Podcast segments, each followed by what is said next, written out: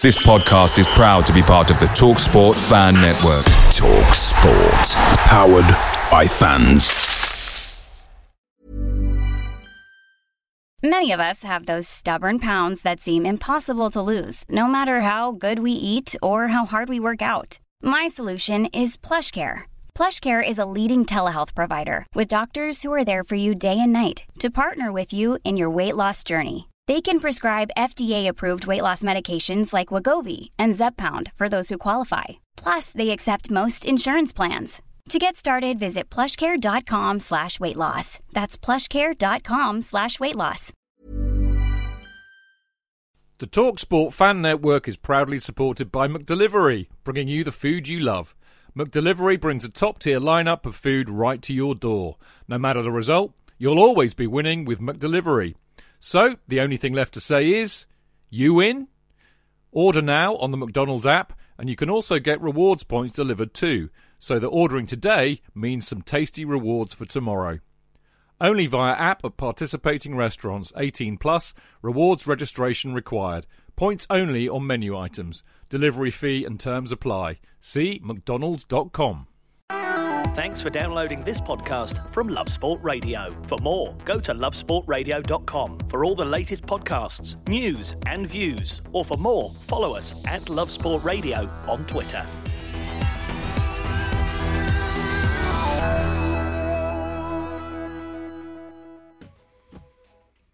Good evening. You are listening to Love Sport Radio, and there be a saying in certain Premier League parts, and that saying, gents, be along come Norwich. Now, bear with me. bear with me. There is a link coming up. I have to say, there is a link coming up. Or I can't wait. Well, the saying, of course, is attributed to records that need to be broken Oh, or ah, started right. or ending or Yeah, wherever it may be. That's what the saying is attributed to. So, along come Norwich to lend a helping hand or on occasions an unhelpful hand. Dare I say it, chaps? Dare I say that along come Chelsea?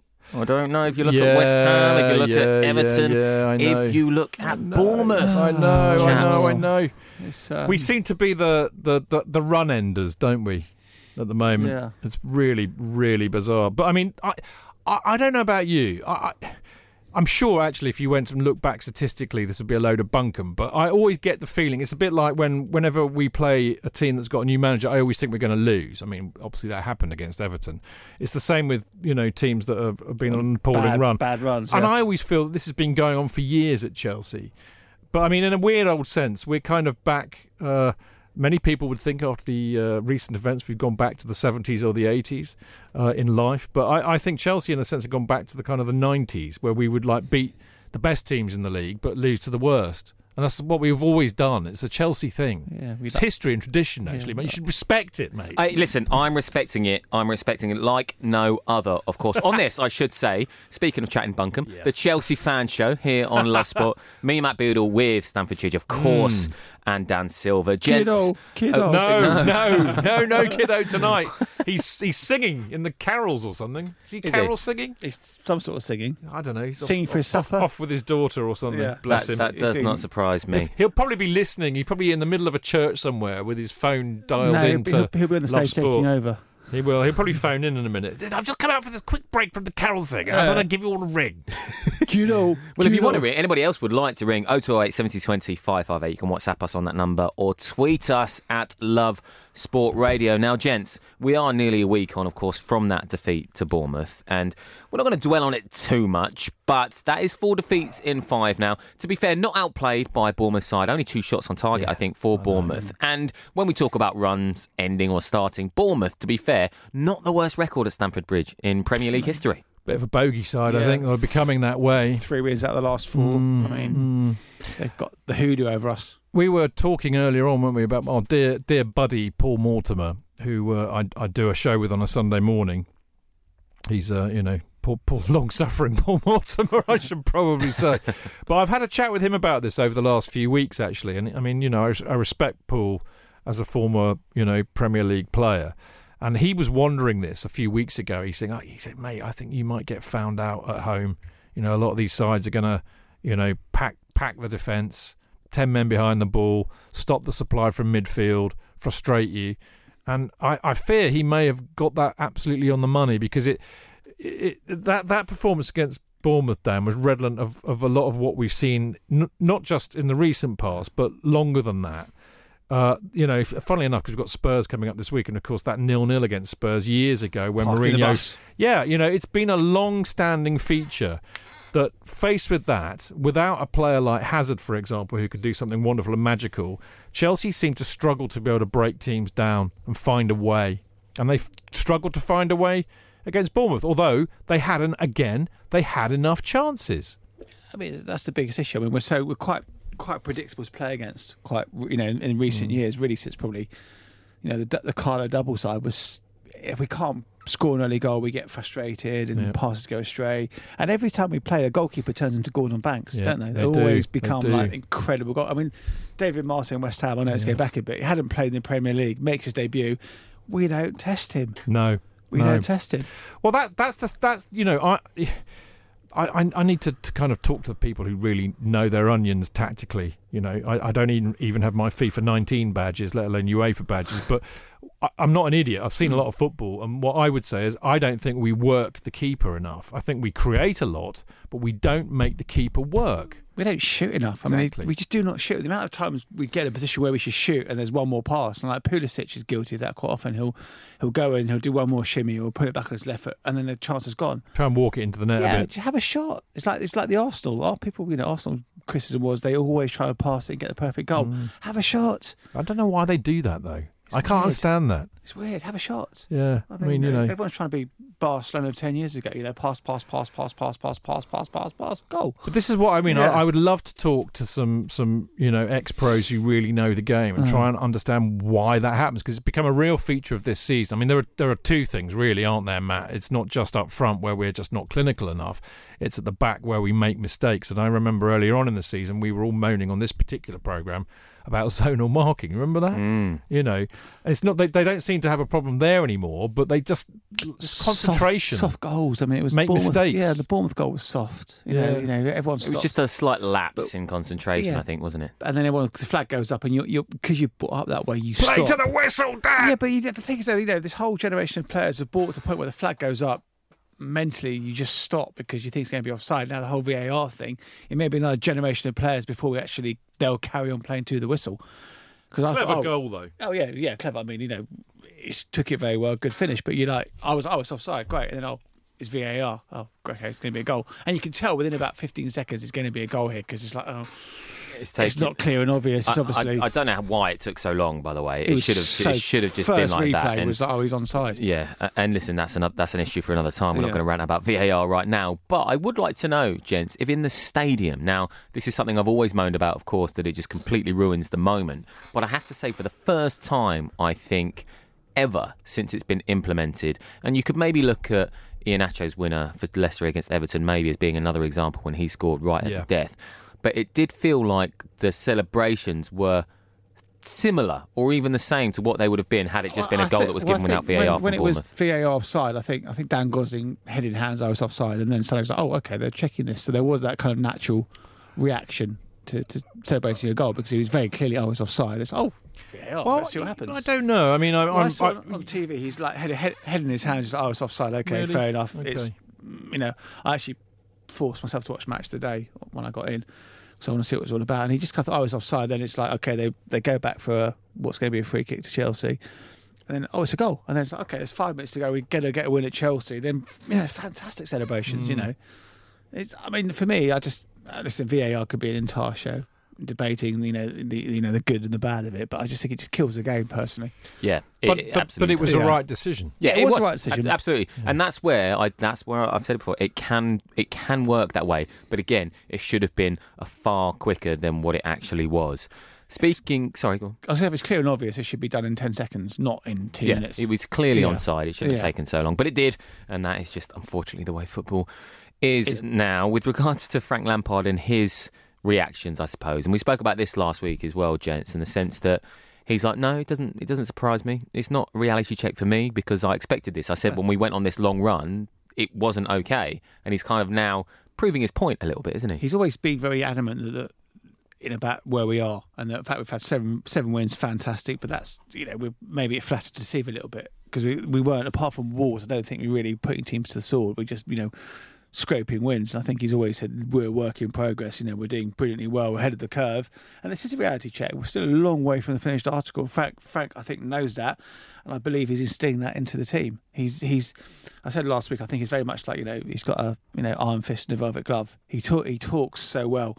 Post-match interviews, you know, he's he very articulate. Very honest, isn't very, he? Yeah, he's very honest. He's, listen, he's he's won it all. He's, he know Mm. he knows about it. He's played in some phenomenal teams throughout his career, so he knows what we need to do to win. And Yeah. we're we're a long way from that line. I think. You know, I mean, we, despite we ha- seven wins. I mean, you could say that we've been a long way from where we used to be in terms of some of the great teams that we've had.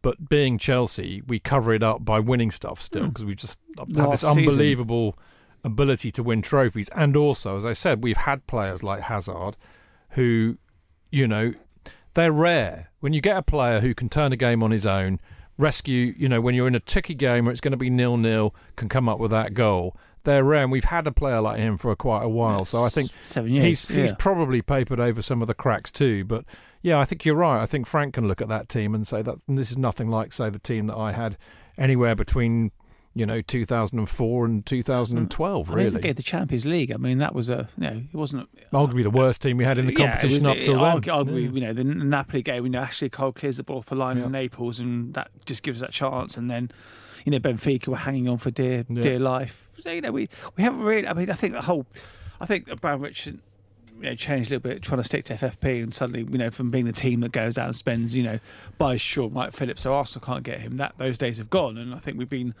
you know, taken over by, you know, City, for example, who now have got what I believe is a really phenomenal structure in place from top to bottom. We should have done that. We should have. We were the first team with a serious oligarch spending money, and we did. It was it was hit, not hit and miss, but we didn't really kind of no forward planning. You know, John Terry was coming at the end. Did we bring in like a Vinny Kompany, or did we bring in Virgil van Dijk to replace him? There hasn't been any serious planning for replacing that incredible spine like Peter Cech, Ashley Cole. We've not replaced Ashley Cole, No. left back, hmm. since he's gone. You know, J- JT. Okay, JT's a, you know he's an anomaly because someone like him is a once in a lifetime sort of player. But we could have we could have bought Van Dijk three years ago. He was a star player then. Yeah, but People- that that wasn't their their hmm. business model. I think I think two things happened. I mean, we know about this. Yeah. You know, one on the one hand, uh, you know, when when AVB came in, we started buying very different kinds of players. There was Mm. the whole hoo ha about getting some of the old legends out who were deemed to have too much power. We started getting these smaller kind of ticker tacker type players, Barcelona light style, Yeah. and at the same time, uh, you know, the club went on to a footing of trying to break even and not not basically uh, Yeah. as as a certain uh, politician might say, spaffing it all up Oh, the yeah. wall. I you mean, know, you look at the players like Mixon, Mata, Oscar, and Hazard, and you kind of think, well, that's that's that's three Pep Guardiola players. I think I think Roman put all his eggs in the Pep basket. I think because we're a basket case of a club, I don't think Pep fancied it, and he went to Munich. I mean, what interests me, you know, talking about this kind of in, in the in the, the wider context. You know, we always look at the, the, the team that Mourinho built, and of course, you know, the core of that with the legendary players of Cech, Ashley Cole, John Terry, Frank Lampard, Didier Drogba, etc., etc., as, as such a great team. Hmm. And yet, that team that won the title with Conte, I mean, that was phenomenal what they did. That I mean, turnaround. Conte, well, and the, when you Yeah. consider how poorly they started, but in terms of where they finished up at the end of the season, how dominant that team was, I mean, that was frightening. And yet, you wouldn't, you wouldn't, I wouldn't sit there and say, "Well, that's a great Chelsea team." Yeah, I Mar- agree with Marcos you. Alonso, Bolton, Sunderland reject. Yeah. essentially. I think mean, even when you go back as far as Ancelotti to an extent, his last title that he won at Chelsea, it's almost like he eked out the last Yeah, dredges of that good side. team. We had like Anelka, Yeah. Malouda. That, I mean, he got the An- Anelka, Malouda Drogba playing was phenomenal. I Yeah. mean, there was, we were scoring sevens and eights Yeah. so frequently, and that was a, that was a, that was probably the last dominant team we had. Because I think we put United United away two one, and Yeah. that kind of gave us the league. But I mean, the last, I mean, you know, the the last hurrah for the for the great team that Mourinho built was the Champions League Yeah. final. Yeah, and then maybe like the afterthought was the Europa League the following Well, I, season. I, I, yeah, well, you know, but that, that was maybe- They never did. They did, didn't want to give Di the job, but they had to because of the Champions. League, mm. and he was he was found out fairly quickly by sort of November time. We got beat by Juventus, It, and it does tickle me pink as I was thinking about this because I'm gonna I'm gonna be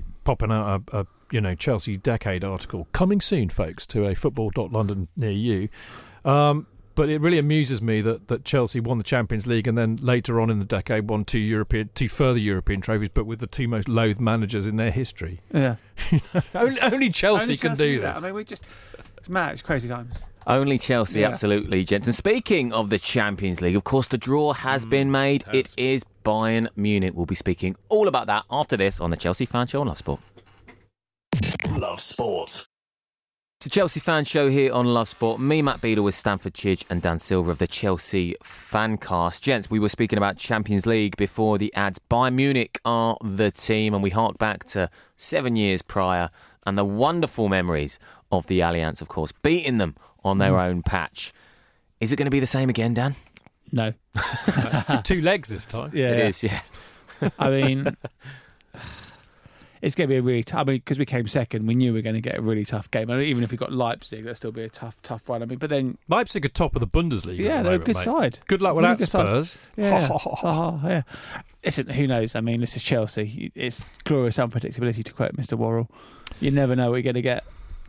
I mean, It's quite Forrest Gump as well. yeah, Life's like a box of chocolates. yeah. Stupid is as stupid does. That's right. Yeah, I, I, it's going to be a really, really tough. I am game. not a smart man, but I know about Chelsea. Something like that. yeah. It's going to be a really tough game. It's going to be good for the you know the, the youth to to kind of you know cut the mustard against you know some of the best players in the world. I mean, you've got Lewandowski, who's got You sound a bit defeatist here, Dan. He does, doesn't he? I'm come not- come on, on. Dan, What- liven up, mate. What's wrong with you? Why are you suddenly thinking it's a foregone conclusion that Bayern are going to win this I game? I didn't say that. I said listen, Spurs. Just because Jonathan's not here, you don't have to adopt his position, mate. yeah, you know what? I think we're going to do him. I mean, in fairness, you know, i- as long as we do better than Spurs losing seven two at home, I'll be happy. Hmm. yeah. absolutely. I, th- I think we'll be. I think we might get a positive result at home. I think we might get like a two one. I think it's too early to tell. I think the trou- the trouble with, I mean, when the draw came out, I, I was genuinely really pumped for it. Actually, Yeah.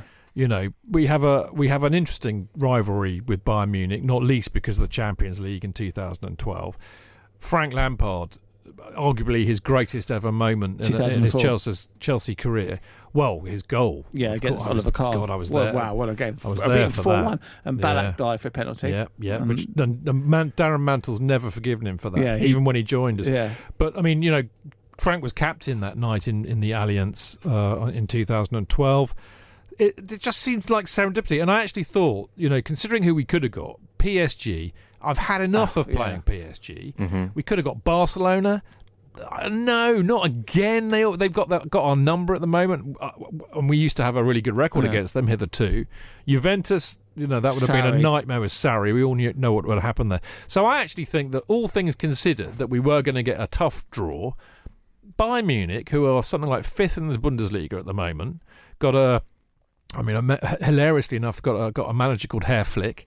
It couldn't couldn't be better, could it? Hansi, hello, Hansi Flick hello, hello. who Yeah. who may or may not even be there. And that's my point. It's too early for us to even begin Yeah. to think about it because this match isn't going to be played until February the 25th and March the 18th, and a Mm. lot might happen. A lot before then. be. Our form might have absolutely bombed, or it might have got better. We might have signed some new players that will strengthen the side.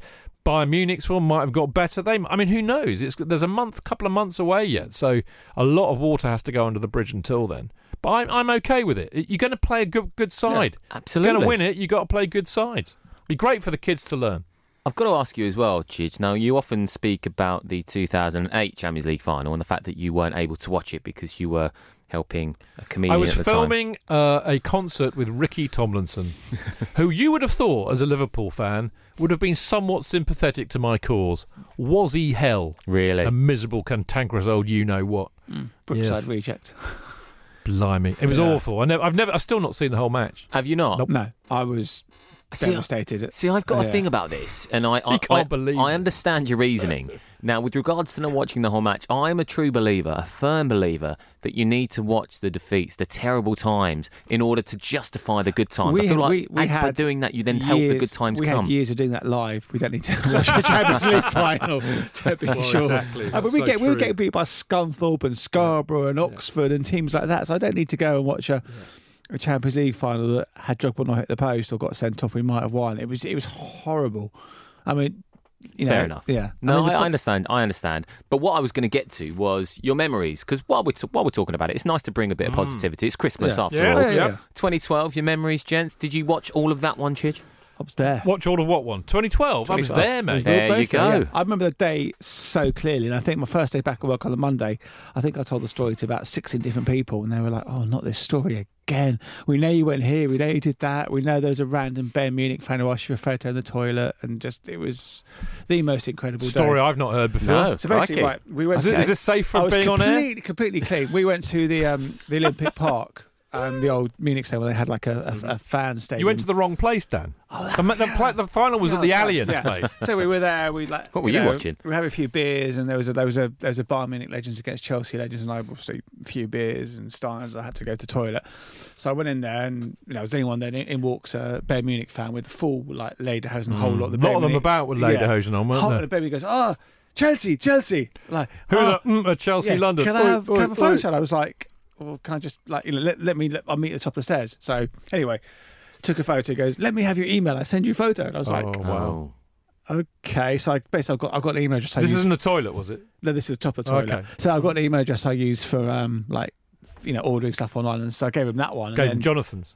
yeah, I didn't know him at the time. So anyway, to cut a long story short, about Monday, about eleven o'clock, I got a beep on my, my phone, and it was from some random address, and he was like, "Hello, Chelsea. Here's a photo of you and me. Well done for Champions League." Wow. Fair play, though. That's Fair play to that lad. Well, well done for the yeah, I was Champions like, League. yeah, I and I, said, I said thank you. It was, it was, it was the most incredible. I mean, that, I mean, arguably, aside from my wedding, in case she's listening, it was. It's the second greatest day of your life. Yeah. Like it was for me, I, mean, I started my wedding speech. yeah, I started my wedding speech with saying, to be honest, I've not been this nervous since Drogba stepped up in Munich. And there was about half the audience that laughed that got football, and half the guests were like, What? What's he talking about? did you say that in your wedding Yeah, speech? first line, did you? yeah. Brilliant. Brilliant. Chidge? Well, I think, you know, it's a good job he didn't say, I haven't been this nervous since Mata went up and took the I, I, but I called it. I said to, he's going to miss because he missed like burning me in the cup and he missed the Yeah, cup. I I, said to, know. I said to my friend, It was Louis, Louise was the one that He's gonna- really he's gonna miss this, that- he's gonna that miss this, yeah. absolutely was just brilliant the way he ran Yeah. up. Well, yeah, I mean, just remarkable day. I mean, uh, talk about the Bayern fans actually. I mean, they were so there was obviously so many of them there. What what I didn't realise, although I feel I perhaps should have done, but they're quite derided in Germany. They're like the they're the Man United of Germany. In other words, they have a lot of fans from all over Germany and all over the world. And I, I th- don't think that goes down particularly well. They were so they thought they'd won it. I mean, they absolutely they thought. I mean, I was there early in the morning and in the uh, Munich. What's the big central? uh, Osterplaza. or Yeah, yeah. You know, they they were so confident, and they, that's why they were they were full of bonhomie and being really lovely and friendly to us, and you know, because I, I think they were just so confident they were going to win. And then there was that Unserer Pokal, Our, Unserer our, Stadt. our stadium, our cup, our Yeah, you know, whatever. they big um, and I think that you know, the minute I saw that, I thought, yeah, This is. Schadenfreude is one of my Yeah. favourite words. How appropriate that I'm going to see it in Germany. I mean, I saw Alex You know. Stewart on the way out of the game, and I was like, "Oh, Alex, Alex, is it better than the Ashes?" And he went, "Yeah, much better than the Ashes." Brilliant! I never Really? knew that. yeah, That's brilliant. I. I spoke to Darren Barker, actually, Oh, the really? middleweight Darren's boxer. a good lad. Yeah, A, a, a year or so after that, as he was bidding for, for World Championship glory, of course, Daniel Geale, he beat, I think, maybe 2012, 2013, around that time. And uh, he's got some great stories of that night, to be fair, in the in the, the hotel pool or whatever Yeah, it yeah. was, speaking with the guy. Because they just stayed up all night, Yeah, didn't yeah, they, the players? yeah, yeah. Didn't go to bed. yeah. Yeah. I mean, I mean, I- then then I got home at like six in the morning, and then she goes, "Oh, do you want to go to the, the uh, parade?" I'm like, "Yeah." Went to the parade, and then I think like eight o'clock on Sunday night. Not slept since Friday morning. I was like, that was it. I just like fell asleep. Yeah. I was I got on the. Guinness the minute I got to the pub at seven o'clock in the morning, or eight o'clock Yeah. the The, morning. the actual Guinness or the clear Guinness? Uh, There was this was the actual Guinness. yeah, it was it was it was just like one of those days. Just like I can close my eyes and remember every second of you Yeah. know getting to Gatwick at three in the morning, the coach, get the ticket, the game, my phone dying at like eight o'clock because obviously I didn't have a charger and it's you know my particular phone has got a really useless battery life, and then getting home, plugging my phone in, my phone exploding with text messages and. But I think also the highlight was um knocking Tottenham out of the Champions League. That Well, really was. I, a- well, I, I never forget. I mean, when you know, obviously, you wanted. I mean, I had a, fl- a flight to catch back that night because I could only Yeah. get in and out on the day. Yeah. So I was really annoyed that I had to go because you just wanted to soak it up for as long as you could. And obviously, a whole load of songs were kicking off. But actually, within about two minutes of us, you know, lifting the trophy, players all celebrating, "Are you watching Tottenham?" Yeah. sparked up from the whole of the Chelsea end, and I thought that was class. That's brilliant. Yeah. That's how it should be. I mean, I, my my kind of thing was because we because we got to like 89th minute before Drogba scored, and we were literally one of the first flights out of Munich. I said, "Listen, if let's say for this corner, if nothing happens, let's go because I don't want to be here at full time." And then corner comes in, Drogba scores. Rest and is the history. rest is absolute history. Yeah. It is, and you mentioned the youth team guys, and, and the fact that the youth will learn from this. One of those players, or not really, to be fair, he's 23 years old now, but this game, like you said, Chidge, 25th of February, a player who may well be back if we're to read a lot into certain social media posts Mr. this Cheek. week. Mr. Ruben Loftus Cheek. Yeah, I mean, there, there was some talk that it was more like March. I think um, somebody we went to, Chidge and I went to a, a Paul Canoville event we did, didn't we? a couple of weeks ago. One of the um, Eddie Newton was there. One of the, Yeah. the people there pulled him to one side. Apparently, apparently, so has it. He's not going to be back until March, but he's back. He's back out kicking He- a ball, which is definitely encouraging. training on his own. He's doing, you know, fitness work with the ball. I, I'm very worried about Loftus Cheek. That is a horrible injury to get for anybody, but he is a unit. Hmm. So you know that's. I think it's difficult because he's a heavy guy. You know, he's a big guy. literally like the, the proverbial outhouse, isn't he? I mean, yeah, and and you know, I think there's also a psychological element to injuries like that when you basically get injured without any physical contact because there's always that doubt in your mind: can it happen again? I will be amazed if we really see anything out of Loftus Cheek Till this next- year. yeah, I mean, I think he might come back, but he won't be. what I hope is that it's a bit like we've seen with Hudson Odoi. Really, you know, don't put too much pressure on him because that's a really horrible. I mean, well, I mean, you know, sorry, chaps, but uh, when I was y- young, you know, you would. That was it. That was a career-ending injury. You know, you did your Achilles like that, and you were out. You didn't play again. You know, so it's only really recently that you can recover from it. But you know, it's a long, long road back Yeah. for him, and I and I just hope that the club and the particularly the supporters don't put too much pressure on him because he's a rare talent, but it could take him a long time Yeah, to I get think- back to where he was. And I think you can say the same about Hudson Odoi actually, because if you look at his form, everybody's going around saying, "Oh, why is he playing like this?" He's not, you know, and I, I mean, even Morts when I talked to him on, on last Sunday, saying, "Yeah, but he's, you know, he's he's kind of lost his touch. He's giving the ball away. He's not. He's doing bad passes. I think it's mental, Mm. I agree with you. And I not think, physical. It's No, mental. yeah, and I think he's seen as well what's happened while he's been away, Yeah. and he's going trying I- too hard. Absolutely, Yeah, yeah. snatching 'Cause- at chances, trying to whip crosses in. Pulisic has come in and done done really really well, Yeah, and then obviously Willian's the, the experience amongst a lot of them. Apart from on corners, mate. Yeah, you know, you know why when he puts his hand in the air with like one finger, he's not going to beat the first man. yeah. Who he's aiming for. Yeah. well, of course, it is Spurs this weekend as well, gents. This is the Chelsea fan show. By the way, a quick stat before we go to the ads that Chelsea could be the first Premier League team to beat a fellow Premier League team away from home at three different grounds this weekend. Of course, White Hart Lane and Wembley. Oh, Will cool, it yeah. be the Tottenham Hotspur Stadium this Sunday? It's the Chelsea fan show here on Love Sport. Away days are great, but there's nothing quite like playing at home. The same goes for McDonald's. Maximise your home ground advantage with McDelivery. You in? Order now on the McDonald's app. At participating restaurants, 18 plus, serving times, delivery fee and terms apply. See mcdonalds.com. Chidge, JK! In all the years you've been following Chelsea, you hardly ever miss a match, home or away. But how would you feel if you couldn't be there and it's not on TV?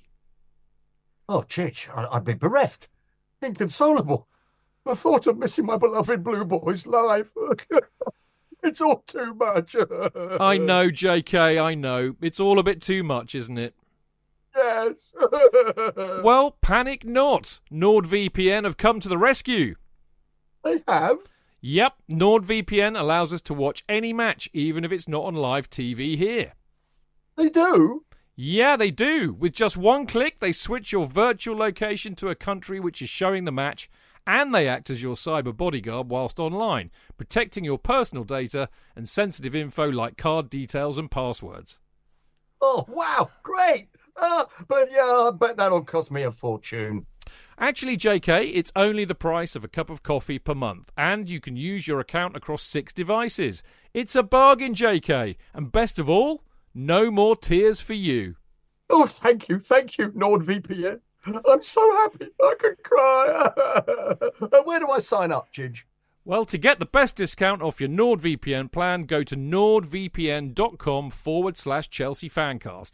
There's no risk with Nord's 30 day money back guarantee, and you'll help support the Chelsea Fancast. The link is in the podcast episode description box.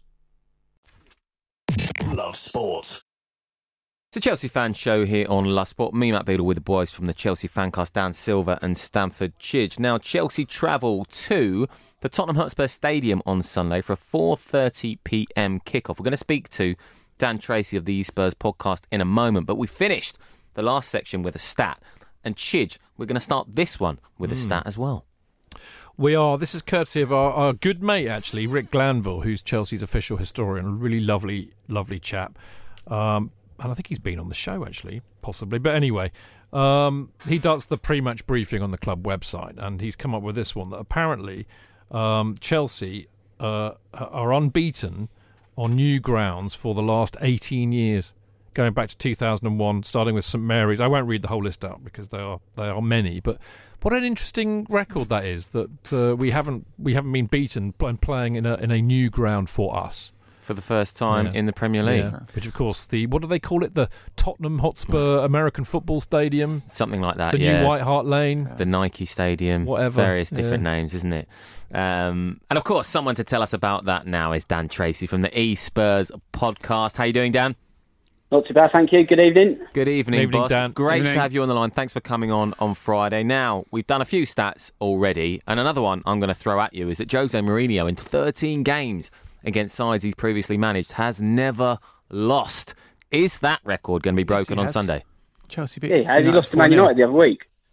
We beat Man United 4 0. Home fixture. I Home mean, at home. Ah, Okay, ah, I did say that, didn't I? No, I'm kidding. I'm kidding. Yes, at home. He's never lost a home Right, okay. fixture. Uh, well, yeah, that's a, a good good stat. It does make me worried slightly because I guess all stats, you know, all records have to be broken at some point. But at the same time, Chelsea aren't in the best form, so it's going to be certainly interesting on Sunday, isn't it? Well, I mean, you, you beat us after like 28 years of Stamford Bridge, so those records there to be broken, didn't you? A couple of years ago under Conte. And we're also the great Yeah. run enders, aren't we, at the moment? Everybody who's on a really poor run of form seems to win against us at the moment. I'll tell you what, Dan, I'll be honest with you, mate. You know, Mourinho's done all right. Matt, Matt uh, off air was disagreeing vehemently, but he's done all right with you lot since he's turned up. I'll, I'll give him that. And, and, you know, he's still a very, very good manager. And, and I am worried about Sunday. I really am. But we are a much better side away from home than we are at home. And the way he's got Tottenham playing, which is very un Mourinho like, he's kind of retained your best attacking instincts, but you're you're about as leaky as we are in the back. So I think we will get space to counter attack you, and that, that kind of fills me with a bit of hope. Yes, I was going to say that the fact that you're better away from home than at Stamford Bridge. So I think the fact that you've lost four out of five, some Tottenham fans are thinking, "Oh, brilliant, Chelsea are there for the taking." But as you say, away from Stamford Bridge seems to be better. So it's no foregone foregone conclusion by any stretch of the imagination. There's certainly going to be goals because of Tottenham's defence. Like I say, they're not really they're not creating that fortress that they had in, say, the last season at White Hart Lane. You know, you look at the kind of personnel that we've got. There's still always a risk in Serge Aurier, left back. If you've got Vertonghen playing left back, he's very good defensively, but he can get exposed when pace is coming at him. So you know, you look at like Adama Dra- Traore last week. There could be scope for Chelsea to replicate something like that. So yeah, I think there's certainly going to be opportunities for Chelsea, but whether they take them is going to be a different Well, matter. that's a good Yeah. point because we haven't been recently, and that's been a massive, massive problem. But there you go. Um, look, how, how do you how do you feel about being uh, about having Jose in charge? I mean, you know, I, I remember the number of times he used to coat you off when, when he was a Chelsea manager. How do you have you had a bit of a Damascene conversion to Jose, having probably hated him for years, or what? Oh yeah, I mean, there's no secret that Spurs fans didn't like Mourinho when he was managing Chelsea or you know any other club. You know, it's just that he was that kind of person. But I think he seems to be a bit more humble at the moment, and I think there is a sort of It'll never belief that. last. It won't No, last. no, I think there's Yeah. also that as well that if you, if you appoint Mourinho, you take it at your own risk because Yeah. you look at his previous boom and bust cycle. That this is the honeymoon period. There's no doubt about that. And even if we go on and say win the FA Cup, it's going to be all great. But there's always that danger in the back of your mind that you know three seasons from now, two seasons from now, it's going to end in some acrimony. But I think you know there are still people who have been not necessarily sort of pro Poch, but they're still sort of clinging on to that fact that he shouldn't have been sacked, he should have been given all season, and all this kind of stuff. But you can't really argue fundamentally what has happened in the last sort of few weeks. The fact that you know, part of that is played into the fact that you've lost games, but from going from 12 points when Mourinho took over to now three points behind, people are starting to sort of warm to the sort of actually, yeah, do you know what, this isn't as bad as we first thought. I mean, I mean, do you think the that was going to happen? Poch just had kind of ran out of ideas, or was it always a case that you know Spurs were just unlucky before Poch was sacked? Because it was it came out of nowhere. I mean, when I heard, it, I was like, oh wow, I w- wasn't expecting that. Because I know you've been off form. Um, were, were, were you just unlucky from the start of the season, or was there just a real kind of he- Poch has been there, done that, and players are bored with his you know his talk and his coaching? Yeah, I think it's the latter, to be honest. I mean, in this day and age, what, five and a bit years is a great length of service. Like, you're never going to get a Ferguson or a Wenger type of legacy Sure. anymore. So to, to get that kind of run is quite, you know, success in itself. I think the thing that was Poch's ultimate undoing was before the Champions League final, he said, if I win this, I'm off. Yeah. And when you say that to a dressing room, it's like, well, hang on, like, you know, you've sort of already checked out. Why are we going to run through brick walls for you? So I think Totally. just Really dumb Just- thing to say, yeah. Dan. I I, can't understand why he did that. I Well, really exactly. can't. It's like it's, it was basically the millstone around his neck for the start of this Hmm. season, really. And when you've got players not necessarily down in tools, but you can tell there's just a sort of a, a general malaise, a fatigue around the club. And you just think it's not even down to sort of luck, really. A lot of the tactical sort of changes, and you've sort of got a different formation each week, and that's a, almost a sign of desperation when a manager's sort of chopping changing every week mm. and just chucking anything at the wall and hoping it sticks. I just think it. It did just come to the end of its sort of natural cycle, really. Unfortunate, but I think that's just what it is. I mean, do you think Daniel Levy's going to back Mourinho? Because obviously there was a lot of talk that he, you know, the two the two transfer windows out signing anybody. Do you think there's going to be money to spend? Do you think he'll give Jose, you know, you know, investment in the squad? I think he will. I think whether it's January might be too early because there's not never really perceived value in the January market. It's more for sort of desperation rather than desire. I think you know, like, do mm. Tottenham really need lots of new names right now? Probably not. So I think the money is certainly there to be spent, but I just don't necessarily feel that it's going to be a case of you know a big massive Yeah. war chest at the turn of the year. I think it's more about you know see what you can do this season. And then we'll sort of look in the summer and actually try and then build from there. Yeah, because I guess Vertonghen, no, um, Alvaro signed a new contract, hasn't he, this week? And then I guess it's trying to get Eriksen to stay is the next big target, isn't it? It is, but I think him personally, I think he's, he looks like he's mentally checked out. You sort of you hear the Yeah, do you want him to stay, of- Dan? Do you- Or are you happy to see him go now? on the basis of performances this season. I'd probably just call it a day, to be honest. I mean, uh, uh, admittedly, that comes with he hasn't done much because he hasn't had many minutes. But the way Tottenham are playing with their attacking four, you do need to ask yourself, well, where does he fit into that as well? So you never really want to see a player leave, leave for free, but I think it's probably sort of best. Maybe if we could tell him in January to get some money, you know, Levy's not a bad businessman by any stretch of the imagination. So, out, if you ask me, you know, which would I rather keep out of Vertonghen or Eriksen, I'd be asking for Vertonghen right now. Yeah, I mean, I'm a massive fan of Son. I just think he's just an incredible player. I, love him. I love him at Chelsea. I think everything about him is, is as a character, as a person, as a player. I think he's just absolutely brilliant. I mean, is he, very popular with the Spurs lot, or Oh yeah, absolutely. I mean, you just you can't sort of fault the guy. I mean, he's just he comes across as a generally nice bloke, and he's just his talents. You know, people say he's underrated, but I think he's sort of he where he's where he is at the moment. I don't think he's quite sort of a that top top caliber of like world beater, but I think he's very very good, and I think he's almost the sort of the unsung hero. You'll slightly pardon the pun of what So, Tottenham yeah. do. yeah, no, I think he's. I think he's outstanding. I think he. I mean, he and Kane. I just think he just as as, as a kind of partnership are just are so dangerous. We've got to really be careful of those two because you know Kane can, you know, create a goal out of anything. So Dan, look, uh, back back to Mourinho. Um, is there a sense for you that you know you're prepared to put up with what might happen, i.e., it all ending in tears with palpable discord, because what he might do for you is, in a sense, what he did for Chelsea back in 2004, which is to get Chelsea over the line and and instill a winning mentality, which you know a trophy winning mentality, if you like, which with due respect, you know, that's what Tottenham have been missing, certainly for the last 10 years. Is that what your hope is? That he can get in there, change the mentality, win you something, and then off you go, and then he can disappear back to probably Real Madrid or whoever else is on the list next?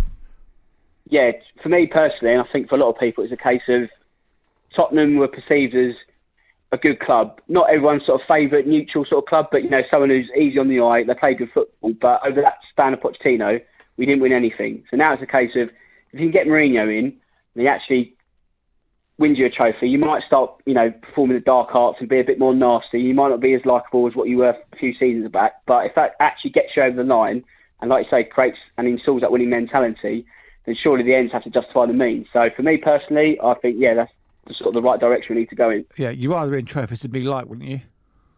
What's that? You'd rather win trophies than be liked. Hell wouldn't yeah. You? Well, you Yeah. would. I think you would. To be honest, I think you know you you look at like the great Holland team from 1970 and 74 and all that, and you think well, you know, they argue about they could be the world's best ever team, but they didn't win the World Cup, did No. they? So you don't ever want to be the nearly men. You don't want to look back in history, and no one's going to remember really the FA Cup or the Champions League runners up in 10 years' time. You don't. You just look about what who won what. So I think Tottenham need to be part of that conversation, not just be a team that played nice football. So what what do you want ideally, Dan, trophy wise?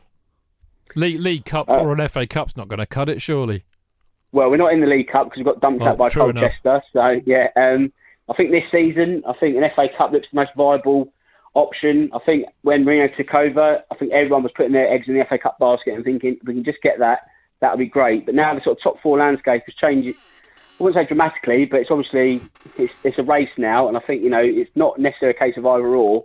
If we can win on Sunday, then you are sort of in pole position. So you think, you know, why not top four again? And people argue, you know, top four is a trophy in itself, but I think Tottenham are just desperate to win something. You know, 11 years for a club of this perceived stature is too long. So I think an FA Cup wouldn't necessarily paper over the cracks or anything like that, but it would be a great way to end this rather tumultuous season. I guess you that winning mentality, which Jose did when he won the League Cup with us in February. That that get, that gives all those players Got it that going, mentality of winning a trophy and then kick on from there. Indeed. Dan, you mentioned there whether you're going to win on Sunday. Are you going to win on Sunday? And just three points separating the sides now in the Premier League. So, how big is this game? Can you win it? I think we can, yeah. I think, to be honest, to Chelsea, it's more a do not lose than a must win. For us, I think it is a must win. We need, need to sort of uh, really put our stake in the ground. So I think we're going to edge it 2 1, to be honest. Dan, great having you on, boss. Thanks for coming mate. on Yeah, tonight. cheers, mate. Good luck. Not a problem. Cheers, guys. Thanks. Dan Tracy of the E Spurs podcast there. A must not lose for Chelsea. We are going to be discussing that That's and interesting everything point. else that Dan said that said there, sorry, here on the Chelsea Fan Show on Love Sport. Love sport. It is the Chelsea Fan Show here on Love Sport. Me, Matt Beadle, with the guys from the Chelsea Fancast, Stamford Chidge and Dan Silver. We just spoke to Dan Tracy there from the E Spurs podcast. Now, gents, he said this was a must not lose game for Chelsea on Sunday. It is, by the way, the first time the club could lose three consecutive Premier League games for the first time since Mourinho's last ill fated end of era hmm. back in 2015. Is this a must not lose for Chelsea? I think everything about it is a must not lose. You know, just from terms of where we are in the league, uh, from a, a fan perspective as well, because there's a real rivalry with Spurs. I think it, I think it is a game we you know a draw will be a you know I think everyone will be happy with the draw. To be honest, I just think if we lose, then Spurs have the momentum with a much more experienced manager. A manager's one staff. It, it it does kind of you know put us you know behind behind the line as it were. 'cause if- th- if- that's the trouble, Dan. When, Yeah. when when everything's with him and the players are with him, particularly, then Mourinho's a, still a very good manager. I do I do still wonder whether he's become a bit of an you know of an, of an anachronism that he hasn't moved with the times. And I think this is ultimately why it all ends in tears because the environment gets toxic because the players won't they just won't put up with him for more than a year or two. But in that year or two, he is still a very capable manager. Not least because he's a great tactician. He's got great in-game management, and he always has has done. It's perhaps the people management around that that can be questioned. Is it a must-lose game? I mean, that's a good question. Every every year I- I've ever been supporting Chelsea, I would have absolutely wouldn't have even hesitated to say, of course, it's a must a must-win game, let alone a must-not-lose hmm. game, because it's Tottenham.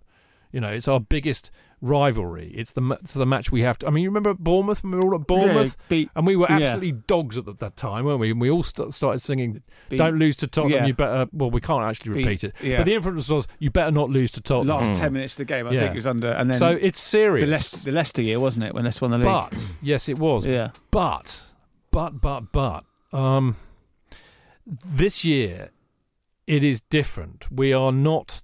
We are we are so different as a team, as a club from where we have been before. I think it's. I, I nearly said this to Dan. Actually, it's quite weird, isn't it, when you look at the positions of the teams? In a sense, uh, you could have would have expected Chelsea to have done more what Tottenham have done, and Tottenham to have been where Chelsea have been in the league this season. It's a bit of a role reversal.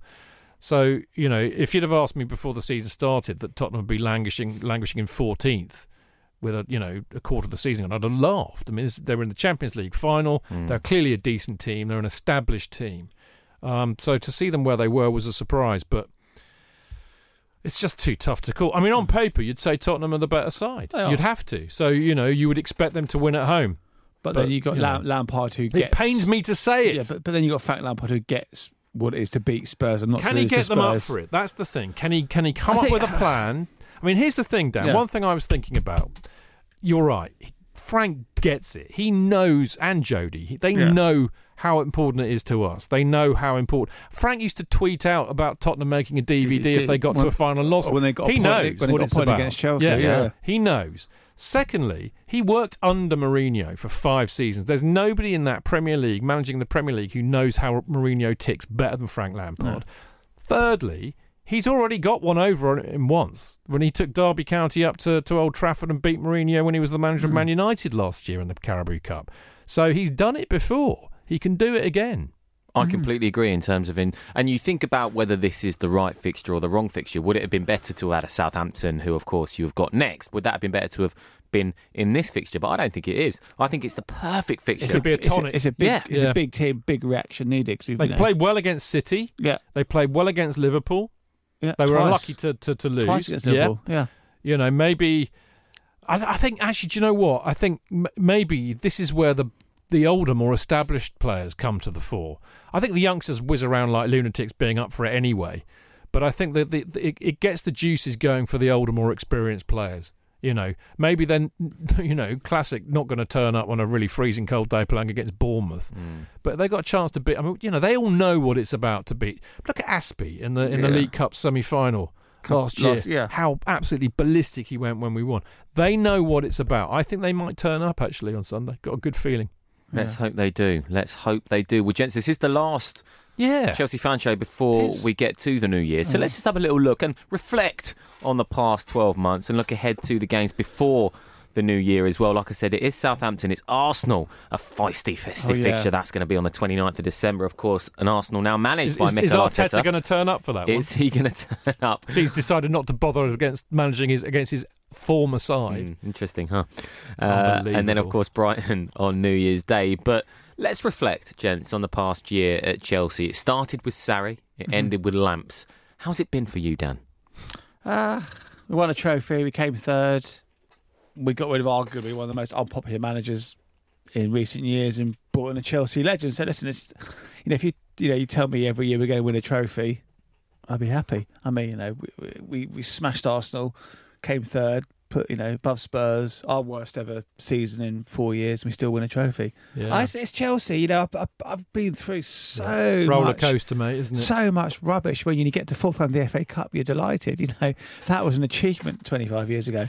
Yeah, but you know, and I, I agree with you as you know, but I think I think it, it's right to respect the views of both the older ones and the younger Yeah. ones who will retort and say, "Yes, but we are not that club anymore, No, Dan." but so you can't you can't languish in that sentiment because you know we expect more. We expect more, but then you think, well, you know, that's still part of our history. You know, I agree. Look, you know me. I'm old school. Uh. I, I go to the football for a good day out with my mates in the expectation that it'll be ruined by 98 Yep. minutes of football still. and you won't ever change that. But, uh, you know, like everybody, I get that. I mean, I was really, really fed up after losing to Bournemouth the other week because it was a, t- Yeah. you know, it was just an inept display in a sense. It was really what was interesting was how angry Frank was after that match as well.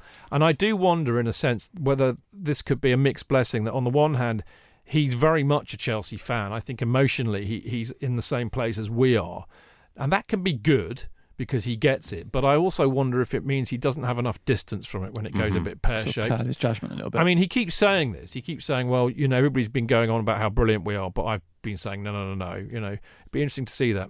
Um, one thing I want to say, Matt, before, Please do. before uh, we go, is you know, thank everybody for listening this year, and ha- I hope they all have a very happy Yeah. Christmas and New Year because we won't get the opportunity to do that before Christmas. So we Hear, get hear. that in first. Here, here's Yeah. something. Yeah, before it's too late. I like that, yes. Gigi. Because actually, not only is it the end of the year, gents, it's the end of a decade. It is, isn't and if it? we're going to say where we started, it was with the double, right, Yeah. in 2010. ten, ten trophies.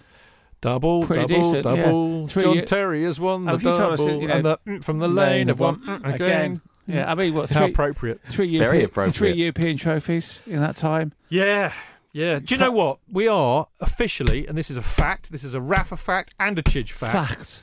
Chelsea are the team of the decade. We have won more trophies than any other team this decade, mate. Is that right? It's a fact. Yeah.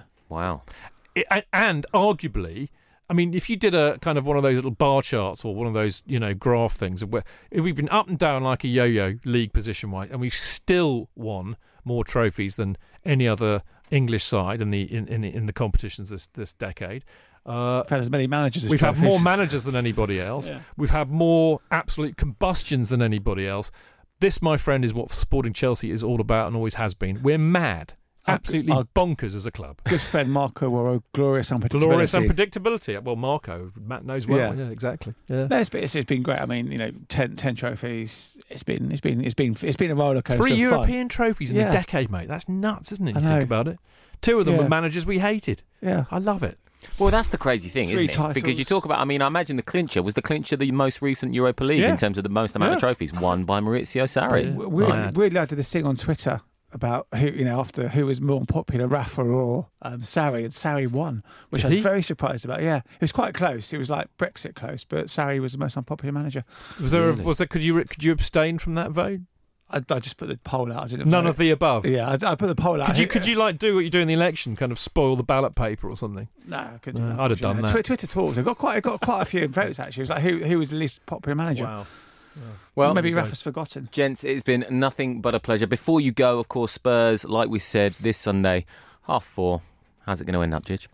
There's going to be goals, I think, definitely, because neither neither team can defend. I'm, I'm because I'm really feeling positive, and I can't abide the idea of losing to Tottenham. I'm going to say three two to the Chelsea. Brilliant. Dan? Two or draw. Yeah, 2 2. But I would like to see a six one at the lane. mate, I'm with you on that. I mean, heart says we're going to win, Yeah. head says we're going to lose, so it's probably going to be a draw. but I'm still sticking with three two. Lovely stuff. Well, this has been the Chelsea Fan Show, as Stamford Chidge said, for 2019. And Merry Christmas Yeah, Merry to Merry you all. Christmas. Have a great new year. We'll Thanks see you listening. next year in 2020. We will.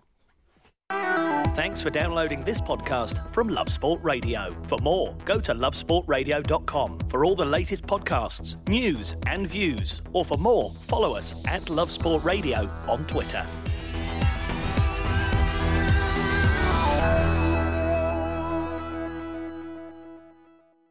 It's the 90th minute. All your mates around. You've got your McNuggets share boxes ready to go. Your mates already got booked for double dipping, and you steal the last nugget, snatching all three points. Perfect! Order McDelivery now on the McDonald's app.